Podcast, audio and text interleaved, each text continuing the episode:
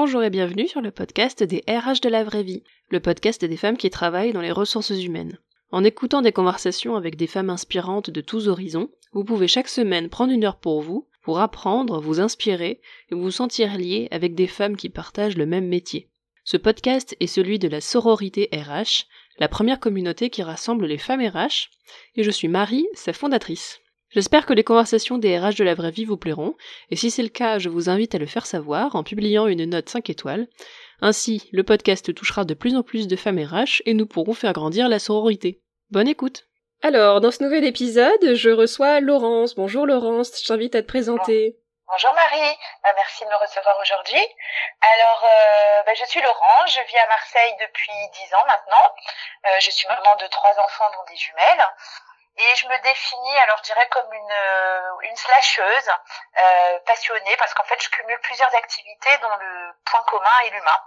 Euh, je suis à la fois RH externalisée pour des TPE et des PME, je suis coach professionnel en transition professionnelle, je suis également cofondatrice d'un cabinet dédié à la qualité de vie au travail et également mentor auprès d'étudiants qui sont en reconversion euh, professionnelle aussi et consultante pour des personnes qui suivent une VAE, une validation d'acquis par expérience. Et puis à côté, je milite également pour instaurer la sieste en entreprise euh, grâce à la lumino-relaxothérapie. Donc ça fait un peu sourire, mais c'est pas c'est pas si drôle que ça. En fait, ma vie est vraiment faite de challenges et, euh, et j'en profite toujours pour apprendre, pour grandir, pour contribuer. Et puis en fait, mon but c'est vraiment euh, bah, de participer euh, au mieux-être des, des personnes autour de moi, euh, professionnellement et personnellement parlant. Voilà. C'est vraiment euh, mon fil conducteur, c'est l'humain et, et le service aux autres. Voilà. Eh ben, ça fait pas mal d'activités. Ah oui, mais c'est très riche. Ah oui, oui, tu dois pas t'ennuyer. Je m'ennuie pas, effectivement. Euh, et, euh, et à la base, comment t'es arrivée dans le milieu RH Alors, à la base, en fait, enfin, j'ai longtemps travaillé dans le commercial plutôt, dans des TPE, des PME, mais aussi des grands groupes internationaux, et notamment dans une grande maison de luxe à Paris, et dans laquelle j'ai eu l'opportunité euh, d'évoluer vers la fonction RH euh, grâce à une belle mobilité en interne. En fait, euh, euh, j'étais d'abord sur les tout ce qui est vente dans les aéroports et à bord des avions, et je m'occupais des vendeurs euh, au niveau de l'acculturation entre guillemets, parce que c'était souvent des vendeurs de, de l'étranger qui venaient travailler en France. Et en fait, un jour, on m'a dit mais pourquoi tu t'essaierais pas C'est ce que ça te plairait de bosser pour la formation des vendeurs, mais au service RH Et je me suis dit bah après tout, tiens pourquoi pas Ça peut être ça peut être intéressant. En tout cas le côté culture d'entreprise, le côté formation m'intéressait. Et donc on m'a fait confiance, donc j'ai vraiment eu beaucoup de chance dans cette entreprise. Et finalement, ben, je suis allée au service RH et là, petit à petit, grâce à des formations en interne et sur le terrain, parce qu'en fait j'ai finalement vraiment appris énormément sur le terrain, euh, je suis passée à une fonction euh, ben, de formation et après euh, de gestion du personnel. Et en fait, ça a été, euh, ben, on va dire, une expérience formidable qui m'a vraiment convaincue de vouloir travailler pour des projets humains. C'était vraiment un tremplin pour euh, finalement la suite de mon parcours. J'ai appris un métier euh, euh, dédié à, enfin voilà aux autres. Finalement, ce qui était comme dans le commercial entre guillemets, il y avait toujours le service aux autres, mais là pour finalement bah, mes collègues, mais des salariés en interne qui avaient tout autant besoin, je pense, d'attention, de rigueur, d'être satisfaits de de leur vie dans l'entreprise et, et ben voilà donc du coup j'ai commencé à à y contribuer et puis ça m'a vraiment plu énormément voilà. Donc euh, c'est vraiment euh, ça a été le hasard hein, qui m'a amené vers les RH mais euh, mais je regrette pas quoi. Et c'est surtout grâce à cette belle mobilité comme quoi en interne on peut on peut évoluer. Des fois on n'y pense pas mais quand on nous tend une perche faut pas hésiter à la saisir euh, enfin faut sortir de sa zone de confort parfois mais mais voilà se dire qu'il y a d'autres professions parfois il y a des passerelles sur lesquelles on enfin vers lesquelles on n'irait pas forcément. Et euh, et qui sont finalement euh, logiques. Enfin, voilà, moi j'ai trouvé que ce que j'ai pu euh, faire d'un côté en commercial et après euh, en ressources humaines, euh, bah, j'étais tout aussi à l'aise parce qu'il y avait toujours ce service aux autres, ce goût des autres, cette envie d'aider, cette envie de, de rendre bien dans le travail. Donc voilà.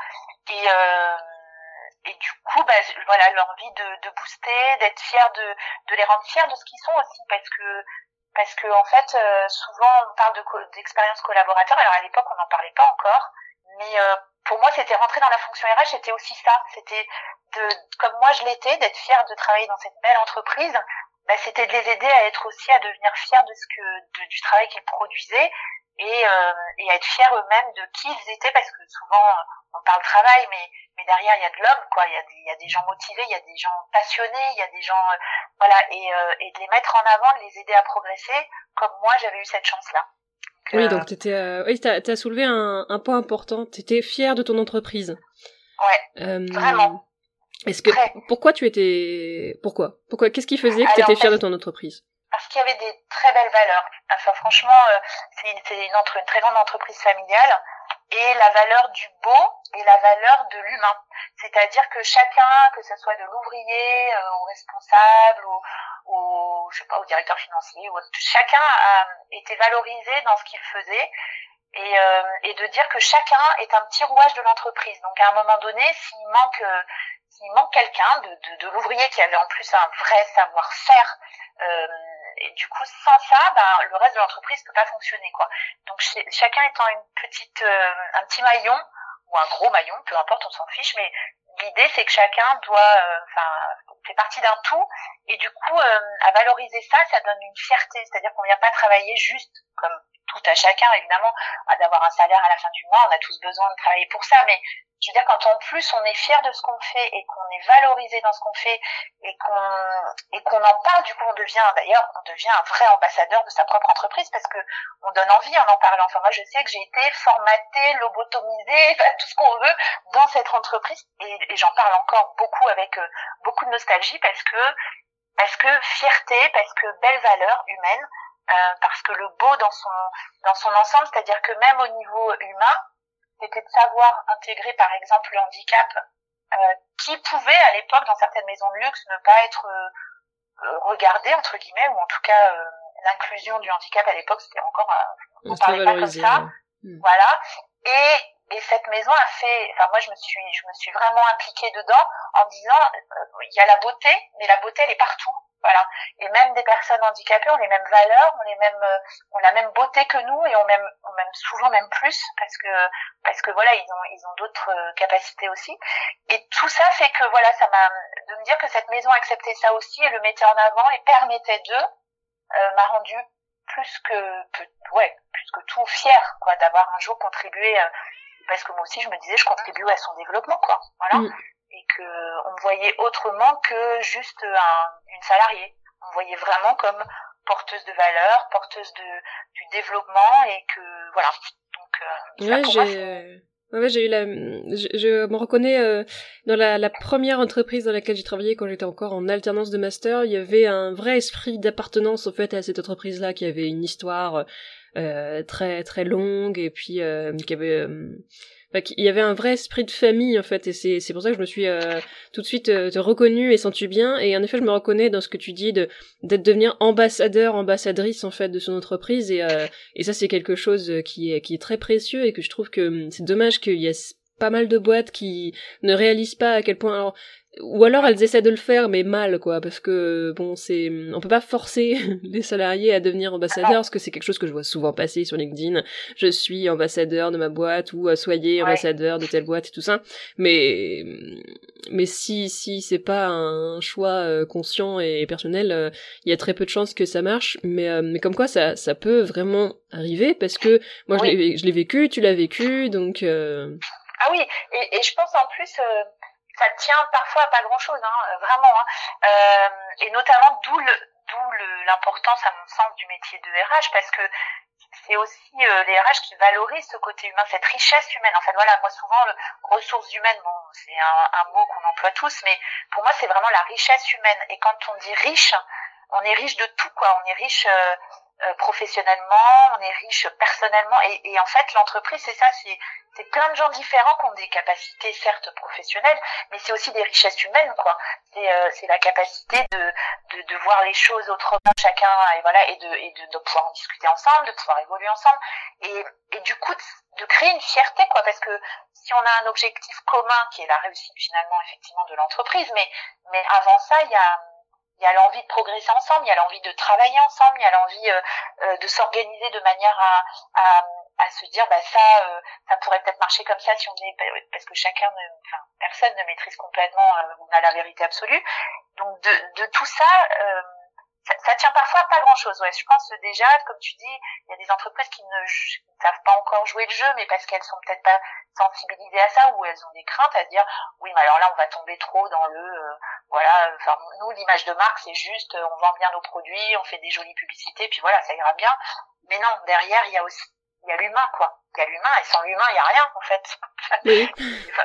Non, voilà, je me dis, euh, quel que soit le secteur d'activité, il y a surtout des gens derrière quoi. Donc si il y, a, y a aucune boîte où il n'y a pas euh, de salariés, où il n'y a pas. Enfin, si euh, j'ai un, j'avais une fois un, un patron qui m'avait dit euh, que, il avait la boîte avait été reprise quelques mois auparavant, et donc, euh, enfin, c'était l'ancien DG qui était devenu PDG. Donc, il avait racheté la boîte pour laquelle il était avant salarié, et euh, il y avait eu un PSE qui avait viré la moitié des salariés à peu près.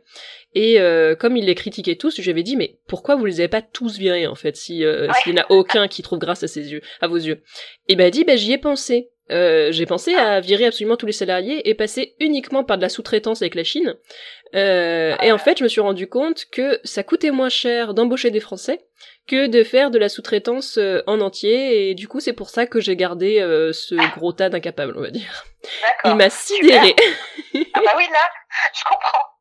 Ah oui, quand même. C'est-à-dire qu'il y a quand même pensé. Oui, il l'a envisagé, il a fait un plan et tout ça. Et s'il me l'a dit euh, de manière aussi euh, transparente, je pense qu'il n'a pas du tout été le seul patron de l'univers à ah, avoir pensé à cette solution. Donc, euh, mais comme quoi, même lui, qui était assez misanthrope, on va dire, il n'a pas pu euh, avoir une boîte sans salarié. Est-ce qu'il y a vraiment des boîtes sans salarié aujourd'hui euh, C'est il y en a, ça, on arrive dans la science-fiction peut-être qu'un jour, mais franchement, euh, j'ose espérer que non. Quoi. Bah, il doit y en avoir des gens qui, qui font uniquement de la sous-traitance, mais euh, bon, après c'est c'est vraiment différent, mais. Après, plus des usines ou autres, effectivement, de fabrication, où tu as de moins en moins la main de l'homme qui intervient. Mais enfin, il y a quand même l'homme en amont, hein, même pour ces machines. Puis, même en sous-traitance, ça reste des hommes, c'est juste des hommes ailleurs. Voilà, c'est ça, exactement, ouais. tout à fait. Mais ouais, des, entreprises sans humains, euh, peut-être que ça arrivera. Euh, oui, je suis sûr que je suis sûr que dans quelques années, on va voir euh, l'article "La première entreprise sans aucun humain". c'est possible, c'est possible, et qui sera avec des drones qui transporteront tout. Euh, enfin, oui, ah oui, on peut tout imaginer, hein. Tout on peut tout imaginer, mais bon voilà, en tout cas, on se battra. Enfin, moi, je me battrai pour pas que ça arrive tout de suite, parce, hmm. que, parce que non, quoi. Enfin voilà, pour moi, c'est euh, l'homme est tellement riche, alors parfois terriblement euh, aussi. Enfin voilà, l'homme est capable de tout, mais en tout cas, en entreprise, je pense que c'est vraiment, euh, faut le prendre comme de, de, la richesse, quoi. Ce capital humain, il est à, il est à préserver, il est à enrichir, il est à écouter, surtout, ouais. Euh, et quand on est écouté, on se sent valorisé et, et donc on est, à mon sens, plus plus productif, plus performant, engagé, impliqué, enfin voilà.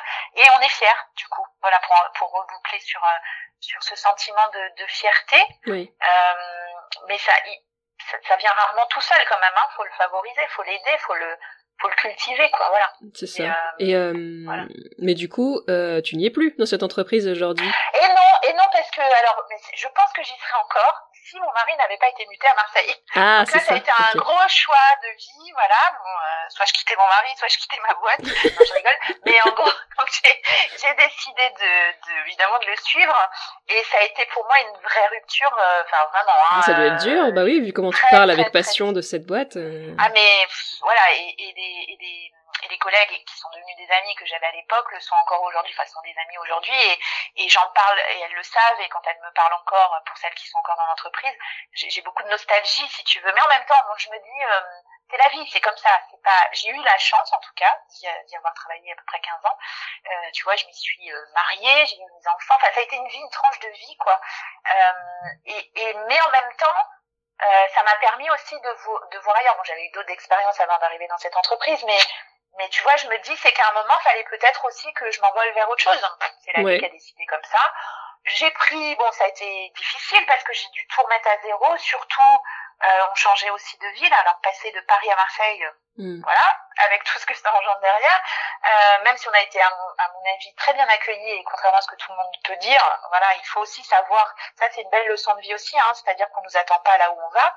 C'est à nous de, de nous intégrer aussi, euh, hmm. finalement, là où où on arrive et, et, et, ça a été une remise en question pour tout quoi sans, sans famille sans amis enfin se remettre vraiment euh, voilà tout reconstruire, mais finalement, c'est, je trouve, quand un jour on peut le faire, ça peut être pas mal, voilà, parce que parce qu'on apprend à nouveau, quoi. On apprend de soi, on apprend des autres, on se reconstruit. Alors surtout que j'avais des jeunes enfants, donc c'était pas simple de les, bon, je pense que c'était plus simple à l'époque que si on l'avait fait aujourd'hui, mais euh, de les déraciner aussi euh, de, de, leur vie parisienne. Et euh, mais aujourd'hui, je regrette pas parce que vraiment, j'ai appris énormément encore depuis depuis dix ans en étant à Marseille. J'ai, ça a été pour moi, si tu veux, une, une une façon de me remettre en question, de pas de pas toujours me dire que tout est acquis. Et par contre, avec la belle expérience que j'avais eue, je me suis dit, je j'ai envie de de le diffuser si tu veux. Voilà, j'ai mhm. envie d'avoir un moment la possibilité de. Alors pour moi, c'était important de retrouver une entreprise avec des vraies valeurs à des valeurs en tout cas humaines. Oui, je vais te dire qu'est-ce que tu as fait du coup quand tu es arrivé à eh ben, Marseille. Voilà, du coup j'ai cherché euh, une, enfin j'ai cherché un peu partout et j'ai eu, pareil, comme quoi, à mon sens, il n'y a jamais vraiment de hasard, euh, j'ai vu un poste pour travailler dans une entreprise norvégienne, hein, donc euh, dont le siège social était en Norvège, un gros groupe, et avec une entité euh, française, dont le siège français euh, était à Marseille. Et je suis arrivée dans, et si tu veux, ça a été là aussi un coup de foudre parce que j'ai découvert une culture euh, des pays nordiques, on en entend souvent parler et je peux maintenant en témoigner vraiment, avec des valeurs humaines, euh, enfin et puis euh, plein de choses dont on a encore beaucoup à apprendre nous Français, franchement. et si tu veux, du coup, je me suis dit, bah voilà, c'est ça. c'est là encore une, une, entreprise qui fait sens, qui a des belles valeurs humaines, donc les hommes, mais aussi sur tout ce qui est développement durable. Enfin, tu vois, ils ont il y a dix ans déjà de ça, ils avaient une avancée sur nous, hein, vraiment. Hein. Et, euh, et je me suis dit, bah voilà, je vais, j'ai envie de travailler pour cette boîte parce que j'y retrouve alors d'autres valeurs, pas, pas forcément copier-coller de la précédente, mais en tout cas, tu vois, des, de faire attention aux autres, de, de faire confiance aux gens. Alors aujourd'hui, on parle beaucoup du télétravail, moi ça me fait sourire parce que à l'époque, dans cette boîte où je suis arrivée, le télétravail était normal. Hein. Tu mhm. vois, pas euh, pas mal vu parce que en Norvège, euh, déjà les temps de travail sont différents, les gens arrivent beaucoup plus tôt, par beaucoup plus tôt. Bon, ça c'est lié aussi euh, à, la comment dire au fait que le, la nuit tombe très vite l'après-midi en Norvège. Mm. enfin tu vois ils ont une autre façon de concevoir les choses et, euh, et ils sont tout aussi intelligents que nous et ils ont plein d'autres euh, choses à, à par rapport au développement durable dans l'entreprise euh, et le télétravail en disant bah écoutez vous êtes une femme vous avez des enfants. C'est pas grave. Le principal c'est que le boulot soit fait quoi quelque part. Euh, vous vous organisez comme vous voulez. Et ça si tu veux je me suis dit mais c'est génial quoi. Enfin waouh Sauf que de le transposer en France, c'est un peu différent quand même. Hein. J'ai vu que c'était pas si simple que ça. Et en plus, euh, et en plus dans le sud de la France, j'allais dire. Et en plus dans le sud de la France, ouais. Parce que c'est, on a une mentalité un peu différente entre le nord de la France et le sud de la France. la France est un pays où j'ai l'impression que les, les gens vraiment euh, sont vraiment, euh, enfin c'est pas non plus comme entre un Péruvien et un Chinois, mais entre le nord et le sud de la France, c'est un pays qui est très différent culturellement, on va dire, avec des mentalités un petit peu différentes et tout ça. Donc c'est peut-être encore plus, peut-être qu'une boîte norvégienne qui s'installe à Lille, euh, c'est un peu différent qu'une boîte norvégienne qui s'installe à, qui s'installe à Marseille. C'est sûr. c'est sûr. Mais bon, du coup, c'était un, tu vois, un, beau défi aussi, quoi. Enfin, je me dis, bah, il y a plein de choses à faire. Euh, et en plus, moi, je suis arrivée en tant qu'assistante et euh, RH, et en plus, j'ai une super, euh, pareil, pareil, vraiment une, enfin, une chance, j'en sais rien, mais en tout cas, la vie a fait que euh, ma responsable est partie, que du coup j'ai repris son poste. Enfin, tu vois, tout ça s'est fait assez rapidement pour moi, mais une super progression professionnelle aussi. Du coup, des défis sans arrêt. Enfin, je me suis éclatée, vraiment. Euh, j'ai adoré et euh, et et mais voilà. Oui, j'allais dire, tu es plus non plus, donc c'est qu'il y a eu il y a quelque chose. et ben voilà, en fait, comme malheureusement souvent, et c'est un peu, je trouve, le problème de notre société actuelle, c'est que ce gros groupe a fusionné avec un gros groupe allemand et euh, qui diffusion en général bah, dit à un moment euh, doublon, etc. Mais nous, c'était pas tant ça, c'est qu'à un moment, ils ont voulu réduire les coûts et ont décidé pour toutes les filiales de regrouper toutes les fonctions support en Pologne. Donc en gros, c'était soit je partais en Pologne, soit, j'étais licenciée économique et je licenciais toute mon équipe. Et euh, tu vas aller voir ton mari et dire bon bah maintenant je t'ai suivi à Marseille, maintenant on part en Pologne. Je suis en Pologne. Donc bof quoi. bon, après chacun. C'est un peu loin. Mhm. Non, pas vraiment, voilà. Donc euh, et là par contre ça a été euh, à nouveau un deuil mais plus difficile parce que parce que du coup là j'ai dû alors déjà former des polonaises pendant un an euh, pour reprendre mon poste. Ah oui.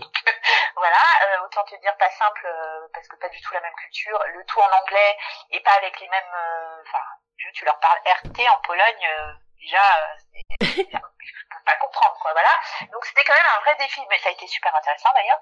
Donc j'ai pris ça aussi, hein, la pilule avalée en disant bon bah on va pas rester, on va partir, mais au moins j'en tire quelque chose, c'est-à-dire au moins découvrir aussi que bah, qu'on peut qu'on peut apprendre dans d'autres pays euh, et, et, mutuellement s'enrichir, ça a été le cas. Euh, mais après ça a été aussi le licenciement de l'équipe euh, support, donc on était à Marseille, euh, financière et RH. Ça faisait combien de personnes Pardon? Ça faisait combien de personnes? On était sept. Sur une filiale de 140, donc si tu veux, les autres personnes sont restées, hein, c'est parce que mhm. ça marchait très bien, c'était même pas un problème, c'était juste que voilà, tout ce qui était support n'était pas, et c'est là encore où je me suis dit mais c'est pas possible quoi, les RH à quel point on est. Euh, c'est toujours ce qui saute en premier, ouais. Des plans sociaux, c'est euh... mais enfin ça ça aboutit à des choses vraiment que je trouve mais débiles. J'ai déjà vu un plan social où il y avait la RH dans le plan social et du coup la boîte a réalisé qu'ils pouvaient pas faire ça parce que s'ils viraient la RH, il y avait plus personne pour gérer le plan social. C'est ça. Non mais, non, mais on arrive à des situations quand même absurdes. C'était euh, ubuesque quoi. Hein. C'est énorme.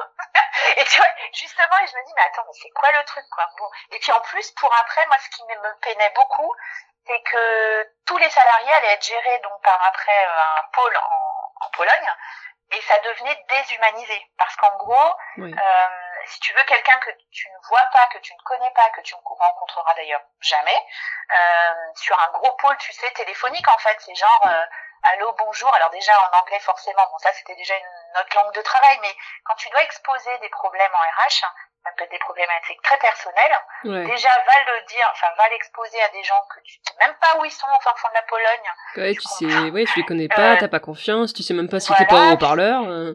Tu vois, voilà, c'est ça. Et d'un seul coup, je me suis dit, mais dans quoi ils vont être projetés, quoi? Enfin, nos, nos salariés, c'est terrible, quoi. Et c'est vrai que ça a été une vraie rupture pour eux aussi, parce que un changement de mentalité, un changement de, de gestion de tout.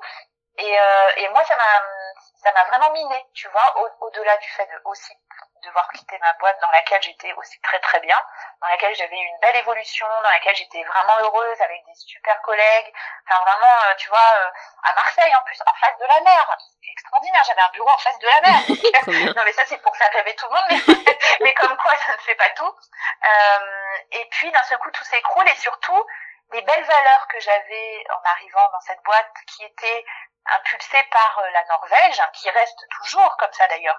Mais la réalité du marché, la réalité de voilà économique a fait que euh, le pas allemand a pris un peu le dessus quand même, je trouve. Et, euh, et surtout d'un seul coup, tout tout part, voilà, tout part. Et, et, là encore, il a fallu que je rebondisse, quoi, tu vois, en me disant, soit je baisse les bras, soit je m'écroule, parce que vraiment ça a été compliqué. ce départ, c'était un vrai deuil. Et en fait, je me suis dit, bah écoute, euh, bah tu te remontes les manches et puis bah voilà, ça va te servir euh, pour autre chose.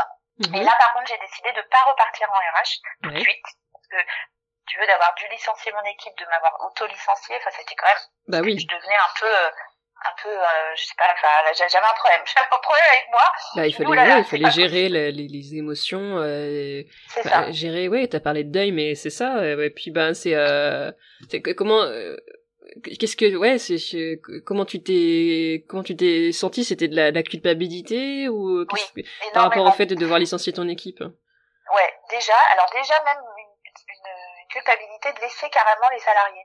Parce que je savais vers quoi ils allaient enfin comment ils allaient être gérés derrière.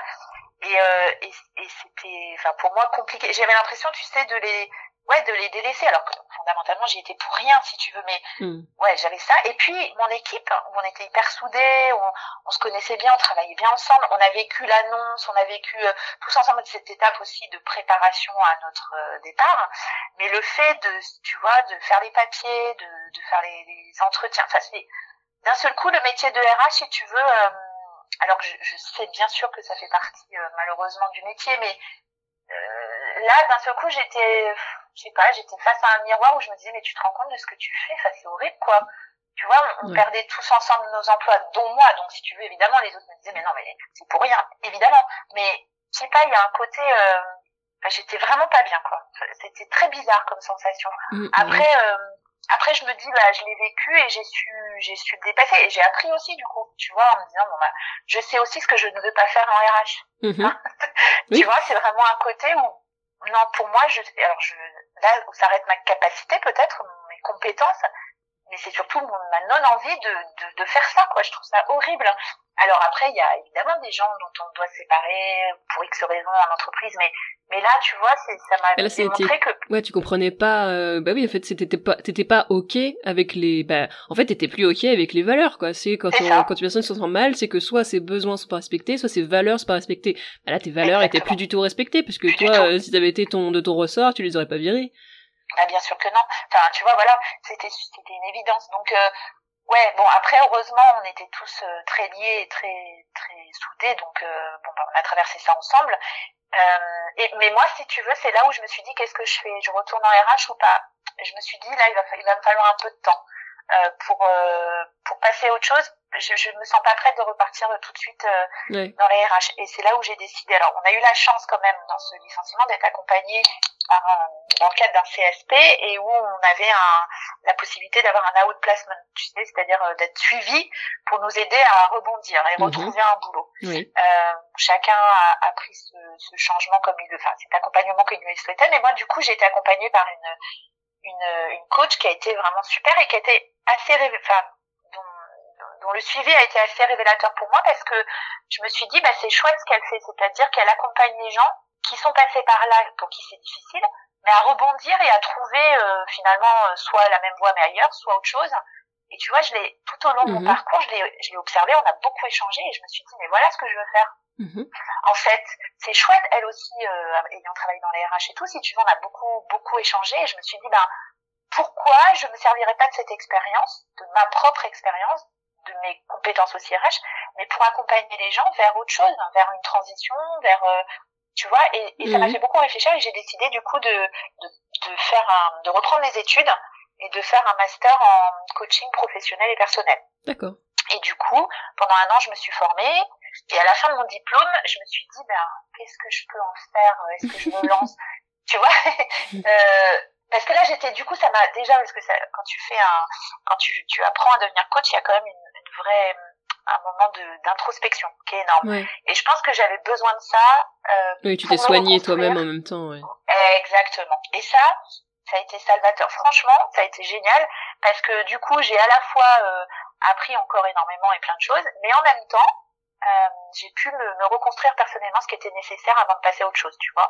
Mm. Et puis euh, finalement, bah, j'ai décidé de de pas repartir dans le, enfin, tu vois, pas, pas aller en entreprise ou pas euh, retravailler tout de suite en RH. Je me suis dit, je vais accompagner les gens, je vais créer ma boîte de coaching. Sauf que entre ce qu'on a envie de faire et la réalité du terrain, il y a beaucoup d'écart. Voilà. Bon là encore, le challenge de devenir entrepreneur. Bon, une chose que je n'avais jamais fait. Tu n'avais jamais envisagé, tu y avais déjà pensé, mais jamais. Ah non, c'était ah oui vraiment c'était ah euh, bah, pourquoi du coup euh, pourquoi pas bah, je sais pas oui je vais dire coach salarié je sais pas trop si ça existe mais il y en a euh, il y en a si mais bon enfin pas encore beaucoup mais c'est en train de c'est en train de après ça aurait, bah, ça aurait pu être un poste salarié dans dans ce domaine-là je sais pas sur le les bilans de compétences ou peut-être bah, en fait je me suis en fait c'était aussi ma relation à l'entreprise je pense. Oui d'accord. C'est-à-dire que là encore je me suis dit j'ai pas envie encore de, de, vivre un nouveau deuil euh, qui sera indépendamment ouais, il y avait aussi un rejet de, ouais, je... mais je comprends totalement, c'est ça aussi qui m'a fait, euh, je suis devenue entrepreneur parce que aussi j'avais un rejet du salariat, de l'entreprise, du monde des RH en tant que salarié, donc j'ai gardé mon intérêt et ma passion pour les RH, mais en testant un autre statut, j'étais pas, même si moi ça m'avait traversé l'esprit avant, mais je me sentais pas du tout légitime en fait à être, à être, euh, euh, à être entrepreneur parce que toutes mes études, on m'avait dit, alors, parce que j'ai commencé à vouloir me lancer en RH consultante avant de avant de créer la sororité, et on me disait toutes mes études, euh, être consultant RH, euh, c'est pas pour les jeunes, c'est pour les gens qui ont 30 ans d'expérience en RH, et ensuite, donc, euh, tu vois, il nous avait servi un, un, un parcours euh, classique, donc euh, t'es assistante RH, RRH, DRH, et ensuite, quand ça fait 20 ans que t'as été dans les RH, ben, tu crées ton poste de consultant pour apprendre aux autres à comment t'étais DRH, tout ça. Alors qu'au final,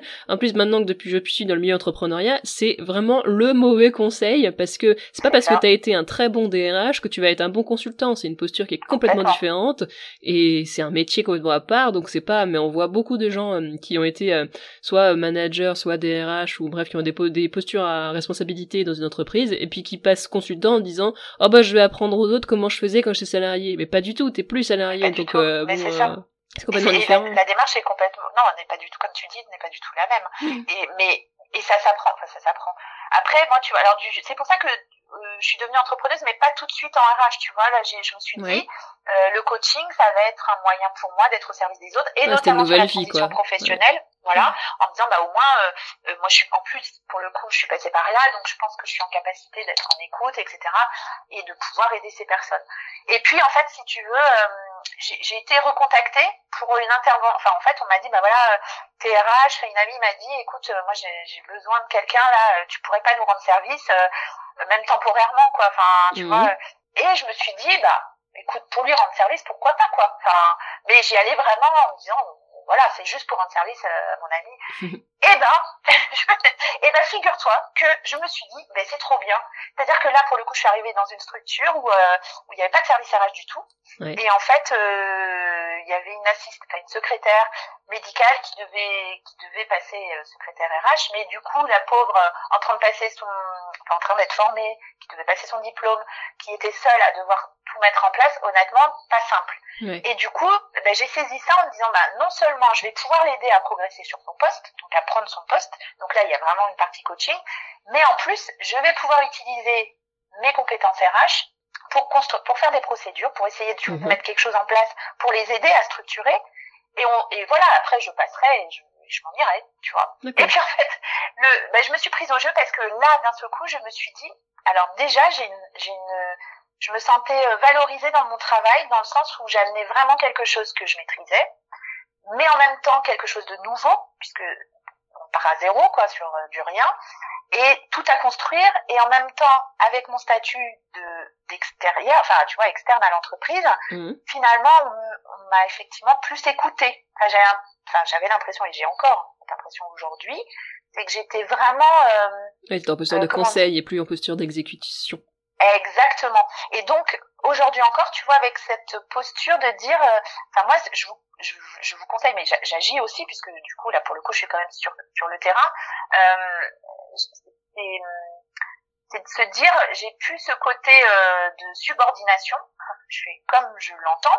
En même temps, si vous voulez que je travaille pour vous, euh, c'est vous qui décidez je peux aussi ne pas rester. Enfin, tu vois, il n'y a pas cette relation.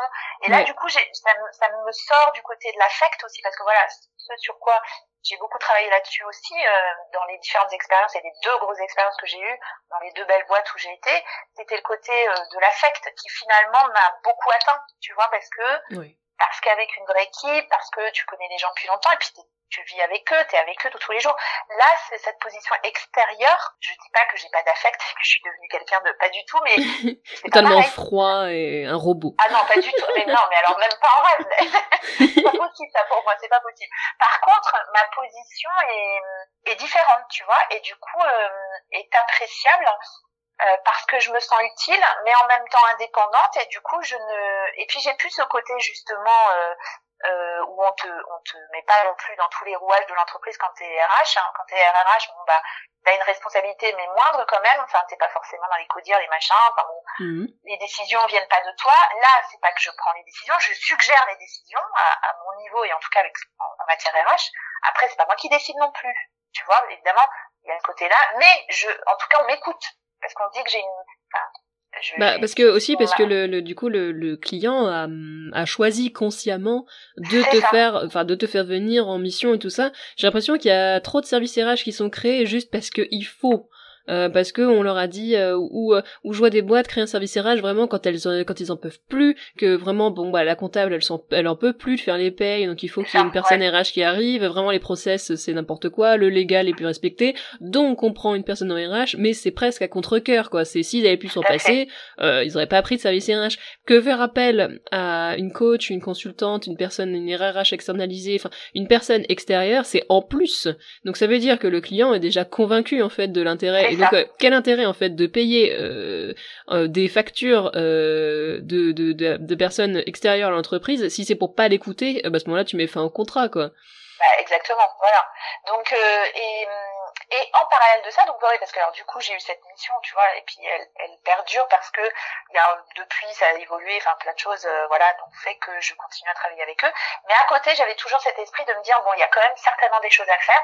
Et mon idée de coaching, tu vois, de pouvoir accompagner euh, les personnes en transition professionnelle me tenait vraiment à cœur.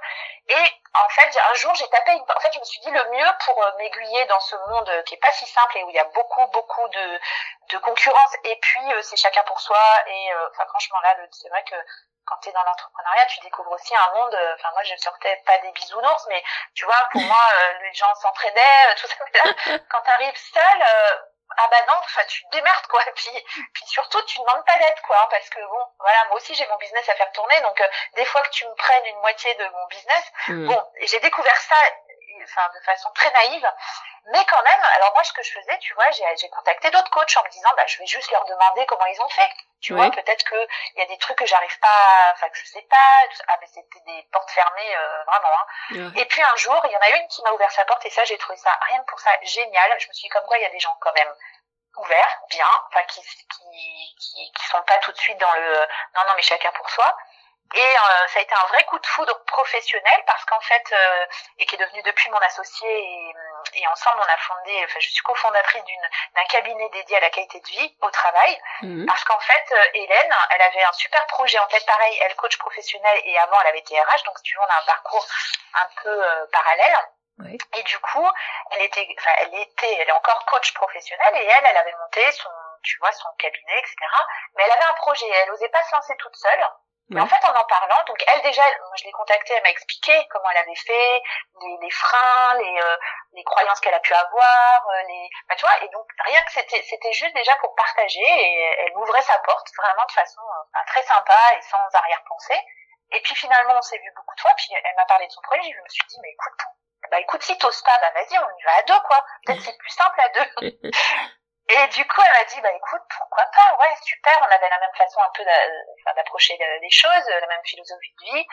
Et donc depuis, bah depuis on s'est pas quitté, ça fait deux ans, on bosse. Bon alors c'est vrai que la crise est passée par là, donc ça nous a mis un peu des bâtons dans les roues, voire beaucoup, mais en tout cas on est convaincus d'une chose toutes les deux, c'est que nos métiers, donc nos divers métiers, parce que pour le coup on est on est multicasquettes toutes les deux, mais on a le point commun de de euh, comment rendre les choses mieux pour tout le monde. Voilà, comment aider euh, parce que la qualité de vie au travail, on y met beaucoup de choses et parfois n'importe quoi. Oui. Euh, Aujourd'hui, c'est vraiment euh, parce que tu sais, on parle souvent de, on met des, des fruits à disposition, on met des cours de, et un baby food dans le C'est très bien, ça, ça fait partie, effectivement, c'est plus agréable de bosser dans un environnement comme ça.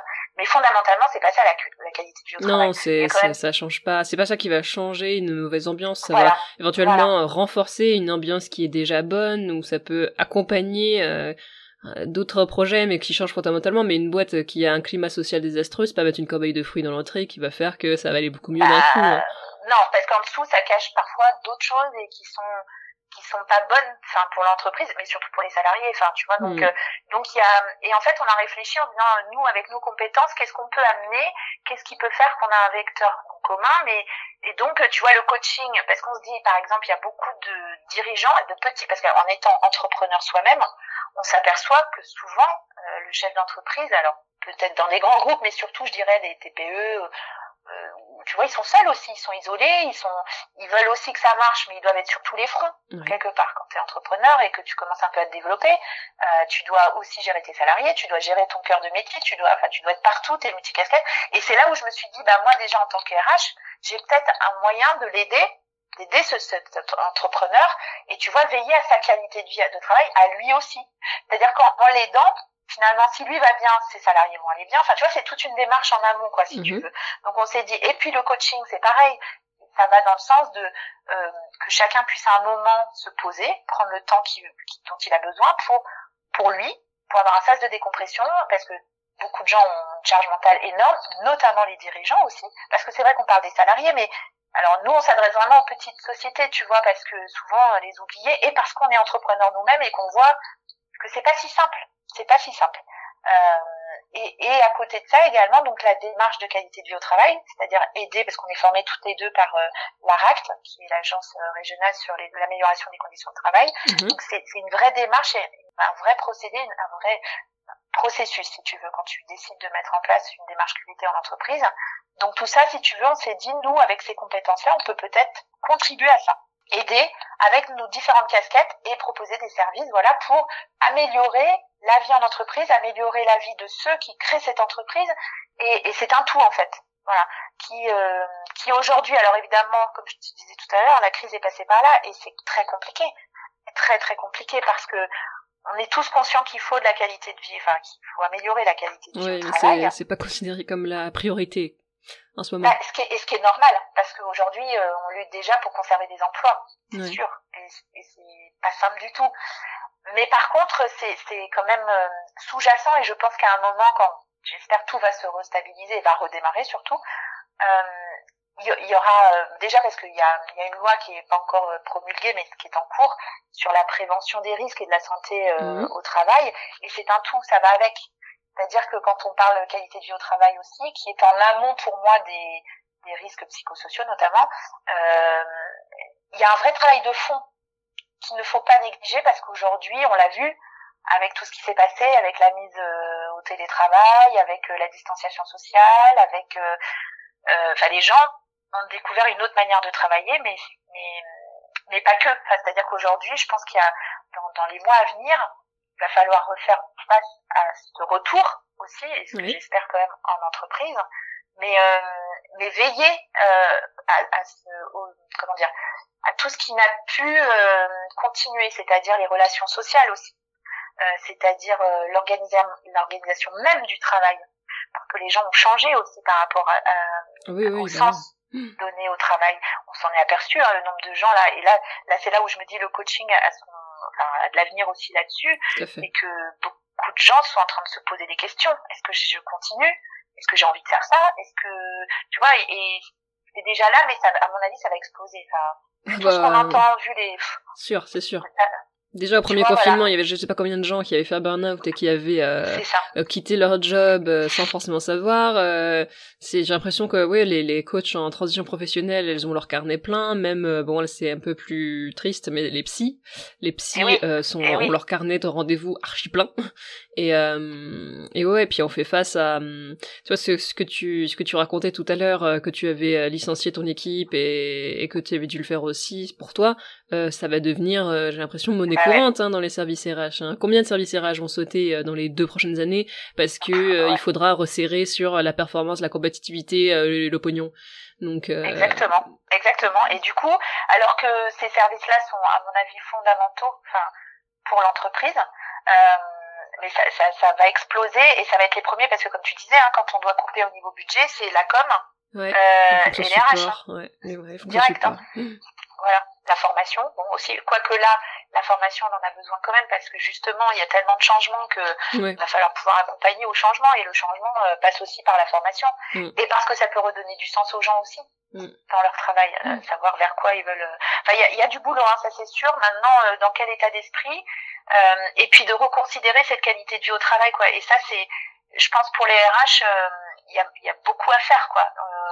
tu vois, on, on se dit que le que c'est pas juste, comme tu disais, appuyer sur un bouton euh, pour payer les gens. Hein. C'est loin de ça.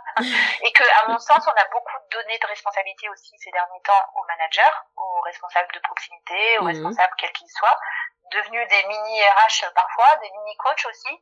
Euh, mais à mon sens, enfin moi je l'ai vu et je le constate encore aujourd'hui, euh, c'est très bien en soi, pourquoi pas, c'est donner aussi de la valeur au management, mais mais eux, ils sont plus dans leur cœur de métier non plus. Et je trouve que pour beaucoup, ils sont pas formés à ça déjà.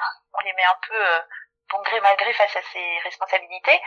Et, et du coup, euh, alors très bien, ça peut, ça peut être intéressant et c'est important de, de, tu vois, notamment euh, sur les signes en risque psychosociaux, de les former, de comprendre et tout ça, parce que c'est eux les premiers à être euh, sur le terrain avec leurs, leurs collaborateurs. Mais c'est pas au détriment, à mon sens, faut pas que ça devienne à la place de DRH. Mm. Enfin, DRH, parce que parce que les RH c'est leur métier aussi de gérer l'humain. Donc euh, chacun son métier enfin chacun ses compétences. On peut travailler très très bien ensemble et ça il n'y a pas de doute là-dessus. Et au contraire se serrer les coudes et, travailler et, réfléchir ensemble et tu vois. Mais moi j'avais constaté dans, ma précédente boîte que justement là tu vois le fait de, faire partir le service RH en Pologne etc euh, il y avait un système. Alors ça je suis pour enfin je suis un peu le, les fesses entre deux parce que la digitalisation c'est-à-dire que beaucoup euh, du métier RH est repris de manière euh, digitale, ouais.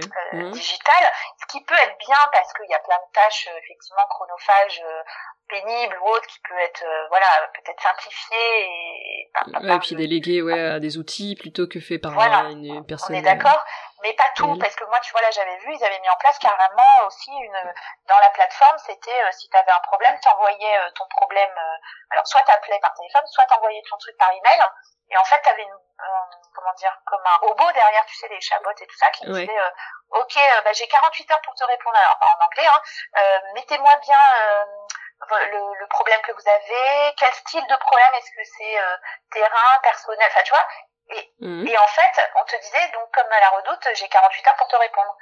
Sauf que, non mais, je trouve, enfin, pour moi, ça, c'est pas de l'humain, quoi, c'est pas de la gestion humaine. Euh, la personne reçoit un, enfin, moi je me souviens parce que j'ai une de mes anciennes collègues qui m'avait fait voir du coup comment ça fonctionnait, j'ai halluciné. Mhm. Donc elle recevait un numéro, tu sais, un ticket, quoi, en disant, bon bah voilà. Sauf que, euh, quand c'était un truc hyper urgent du genre, euh, je sais pas, bah, j'ai euh, quelqu'un de malade dans ma famille, euh, je dois m'absenter, est-ce que comment je peux faire, qu'est-ce que je peux faire euh, pour prendre un jour, enfin je sais pas, tu vois, je te dis ça comme ça. Ouais. Ah ben j'ai 48 heures pour vous répondre. oui, enfin bon, allô, euh, là on est dans l'urgence, on est dans le dans l'humain, donc déjà c'est pas simple. Et en fait, je me suis aperçue que cette digitalisation avait un, avait limite quoi. Enfin, pour le coup là, euh, pourquoi passer par les RH à ce moment-là Ça peut être un problème qui peut être géré euh, par un manager, ça, de, de gérer une absence? C'est le manager, il dit ok, vas-y, et puis il prévient la RH après. ça, ça peut tout à fait être compréhensible. Oui, mais est-ce que le manager va être en, capacité de dire alors je crois que tu peux avoir un jour euh, parce que ça, ah oui d'accord sur l'aspect légal. Ah ben, hmm. Oui par exemple tu vois alors qu'en Pologne ils en savaient pas plus enfin tu vois. Il fallait qu'ils recherchent dans tous les toute la formation qu'ils avaient suivie. Et puis euh, et sous 48 heures enfin c'était trop tard quoi déjà. La personne quand elle a un vrai problème euh, oui. quand elle a, elle a un besoin ou soit elle va taper à la porte d'à côté et elle va dire j'ai besoin de te parler. Enfin tu vois donc là aussi la digitalisation pourquoi pas c'est bien. Mais ça remplace pas, comme tu disais déjà, un manager de proximité, certes, mais ça remplace pas encore moins, je trouve, euh, la, la, la, vraie valeur du, du RH, quoi. je vois bien euh, l'exemple avec un accident du travail, je vous réponds sous 48 heures. Par exemple, non mais t'imagines, voilà. avec le salarié qui a le bras cassé sur le même. voilà, c'est ça. Bon, veuillez patienter, on va vous répondre, mais... Ouais, on a 48 heures, vas-y, euh, attends, on t'emmène à l'hôpital à 48 heures. c'est ça. non mais, tu vois, donc, euh, donc les managers comptent beaucoup, ça c'est sûr, et c'est et c'est en plus ce sont ceux qui connaissent vraiment bien, je pense, le mieux leurs collaborateurs. Mais il faut pas pour autant se dire on n'a plus besoin des RH. Hmm. Parce que derrière on a quand même euh, Enfin, moi, je pense que c'est un travail commun et puis à un moment, chacun son boulot aussi. Parce que moi, j'avais des, des responsables qui, du coup, n'avaient même plus le temps, à un moment donné, de gérer leur propre boulot, quoi. Parce qu'ils devaient alors faire les entretiens euh, individuels, faire, euh, tu vois, parce que nous, c'était géré comme ça, les entretiens individuels euh, annuels, les, les managers qui le faisaient. Euh, mais du coup, ça leur prenait vachement de temps. Du coup, euh, après, c'était euh, veiller à, je vais faire, je sais pas, créer une réunion pour parler des problèmes, machin. Enfin, à un moment, eux, ils étaient plus sur leur, tu vois, ils avaient même plus le temps de répondre aux clients, plus le temps d'être de, de, se déplacer, etc. Et, et moi, j'avais dit, mais les, les RH, on est là pour ça aussi. Mmh. enfin, il faut savoir aussi travailler ensemble, quoi.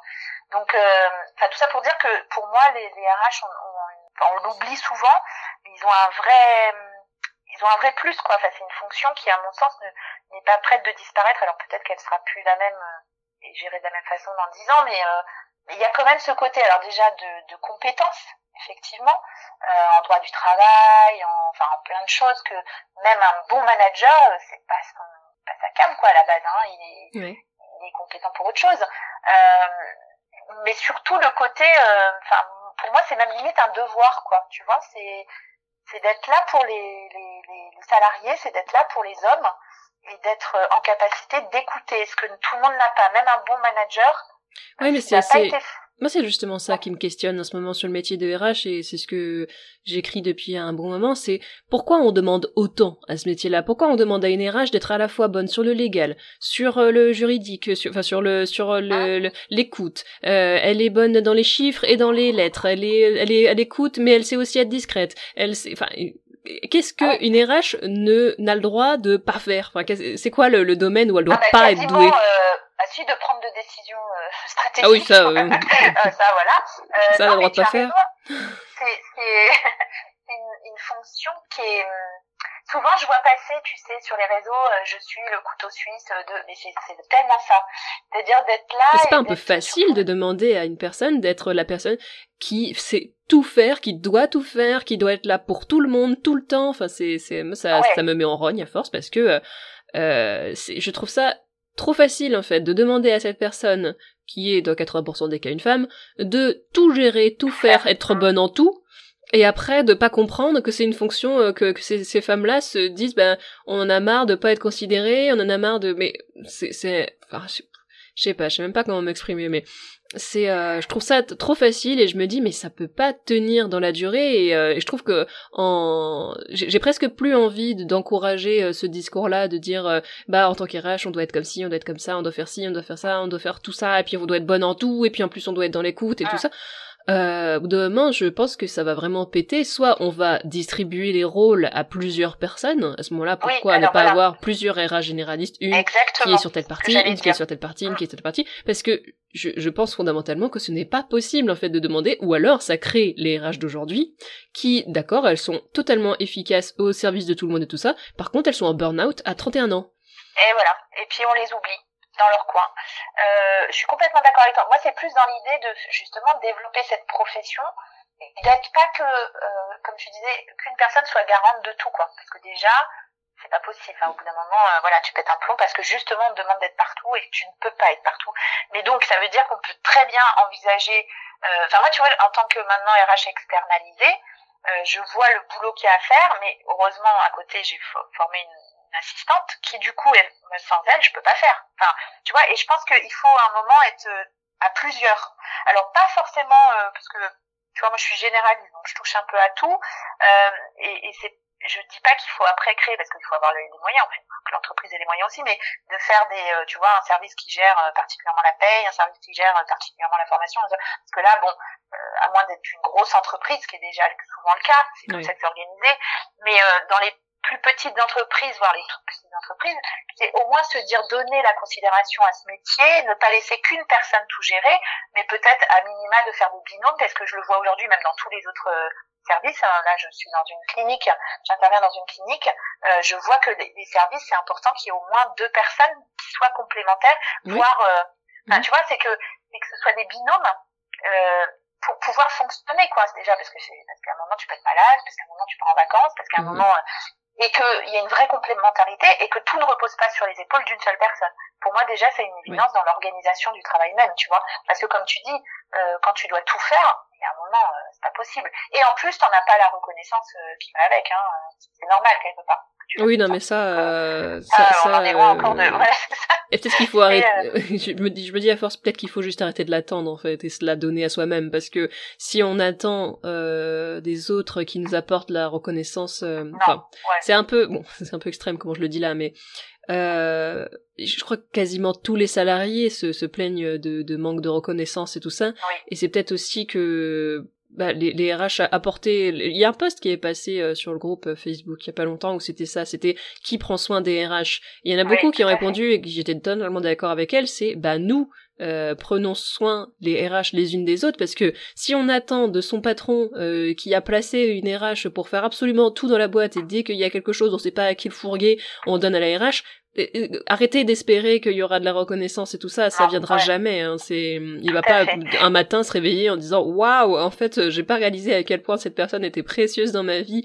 Euh, ça arrive, ok, ça peut arriver sur un cadre sur un milliard, mais euh, par contre, euh, vous réalisez le, le, ce que vous abattez comme boulot, et puis à ce moment-là, si c'est pas possible de le faire soi-même, bah justement, ça ça que sert le réseau RH et notamment la sororité pour s'encourager les unes les autres et saluer le travail les unes les autres euh, pour euh, réaliser à quel point bah, vous abattez du boulot, quoi. Exactement. Et aussi, parce que tu vois, justement, c'est une thématique qui me qui me tient à cœur depuis plusieurs mois, c'est de me dire euh, moi, j'ai proposé d'accompagner justement pères, quoi, enfin des personnes, quel que soit, ça peut être DRH, ça peut être assistant DRH, ça peut être tous les différents titres qu'on a, hein, puisqu'on peut avoir 10 000 titres, euh, mais finalement les mêmes problématiques, euh, tu vois, d'être d'être accompagné parce que souvent la charge mentale est telle que ces personnes-là s'oublient sont oubliées, honnêtement, et c'est vrai que je vois de quel poste tu veux parler sur euh, la sororité. Euh, des personnes sont, sont ça pète un plomb finalement, mais parce qu'elles sont isolées, elles s'isolent aussi. Et elles savent plus à qui parler. Donc là, la sororité, c'est génial parce que ça permet ce, champ de, de, d'échange et, et, de moins se sentir seul déjà parce qu'on s'aperçoit que bah, finalement euh, on rencontre toutes à peu près les mêmes problématiques le même euh, les mêmes questionnements etc mais mais, le fait d'être et ça parce que ça c'est un truc tu sais euh, il y a le le slogan qui était soignons ceux qui enfin prenons soin de ceux qui nous soignent. Et moi j'ai souvent dit prenons soin aussi de ceux qui nous qui nous qui nous gèrent entre guillemets qui nous, nous accompagnent ouais. Mm tu vois voilà. Et, et aujourd'hui euh, quand enfin moi je me suis en entreprise j'ai souvent aussi eu à, à, faire à des coachs tu vois pour pour des managers ou pour les faire accompagner dans des problématiques des thématiques etc euh, moi on m'a jamais proposé si j'avais besoin d'être accompagnée. Que ça m'aurait je pense fait du bien.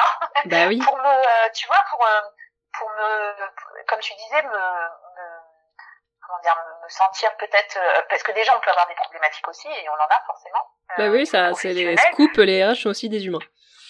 Exactement. Non mais tu vois, et, et, on, et ça jamais c'est proposé.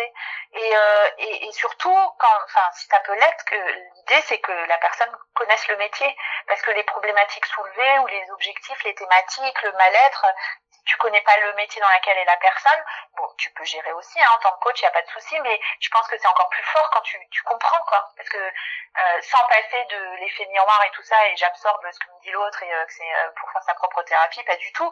C'est de se dire qu'à un moment, on comprend et que et que la charge mentale est telle qu'on peut aider cette personne à sortir de cette charge mentale. En tout cas, tu vois, de rien d'en parler. Hein. C'est pour ça que je parlais d'écoute. Euh, Pour mmh. moi, l'écoute et ça, c'est une posture que j'ai aussi travaillé énormément pendant ma formation de coach.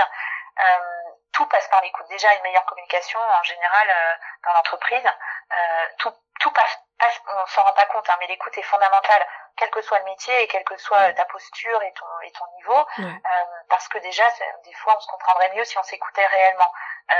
et, et aujourd'hui, en RH, les, les RH ne sont pas eux-mêmes écoutés en fait. Mm. Donc on leur demande, et c'est parce que pour moi c'est important dans le métier d'être à l'écoute des autres, euh, pour bien comprendre le service attendu, etc. Mais eux, on les écoute pas, ou elles, on les écoute pas.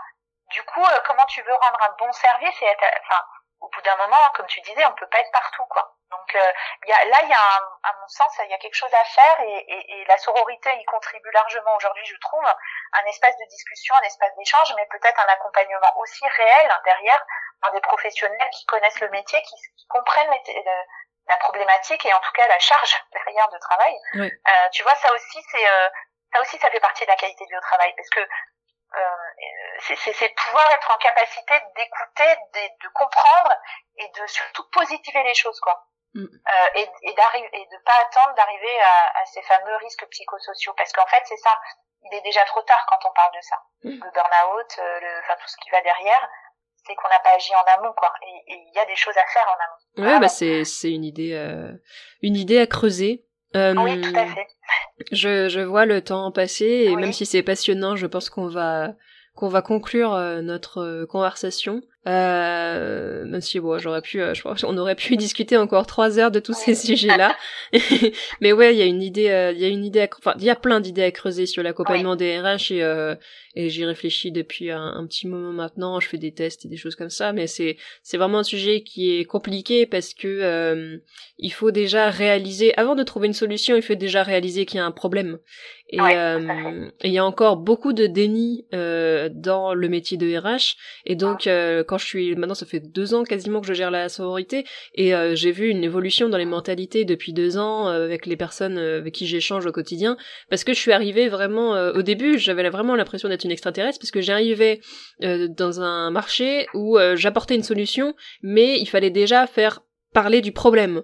Et, et c'était tellement lointain euh, ce problème-là, déjà réaliser euh, tous ces, sujets, réaliser que RH euh, généraliste c'est un métier féminin, la charge mentale dans ce métier-là qui s'ajoute à la charge mentale personnelle, le fait qu'on peut pas demander à une personne d'être partout sinon elle pète un câble, l'augmentation du nombre de burn-out qui s'est fait bah, particulièrement depuis un an et qui du coup la crise a fait aussi a rendu service entre guillemets au métier de RH parce qu'on a réalisé à quel point c'était un métier qui était en, en tension, en souffrance et, et qui avait une charge euh, qui était en train de, de vraiment d'éclater. Et donc en un sens c'est pas mal parce que ça permet de mettre un coup de projecteur sur un problème qui était déjà présent avant.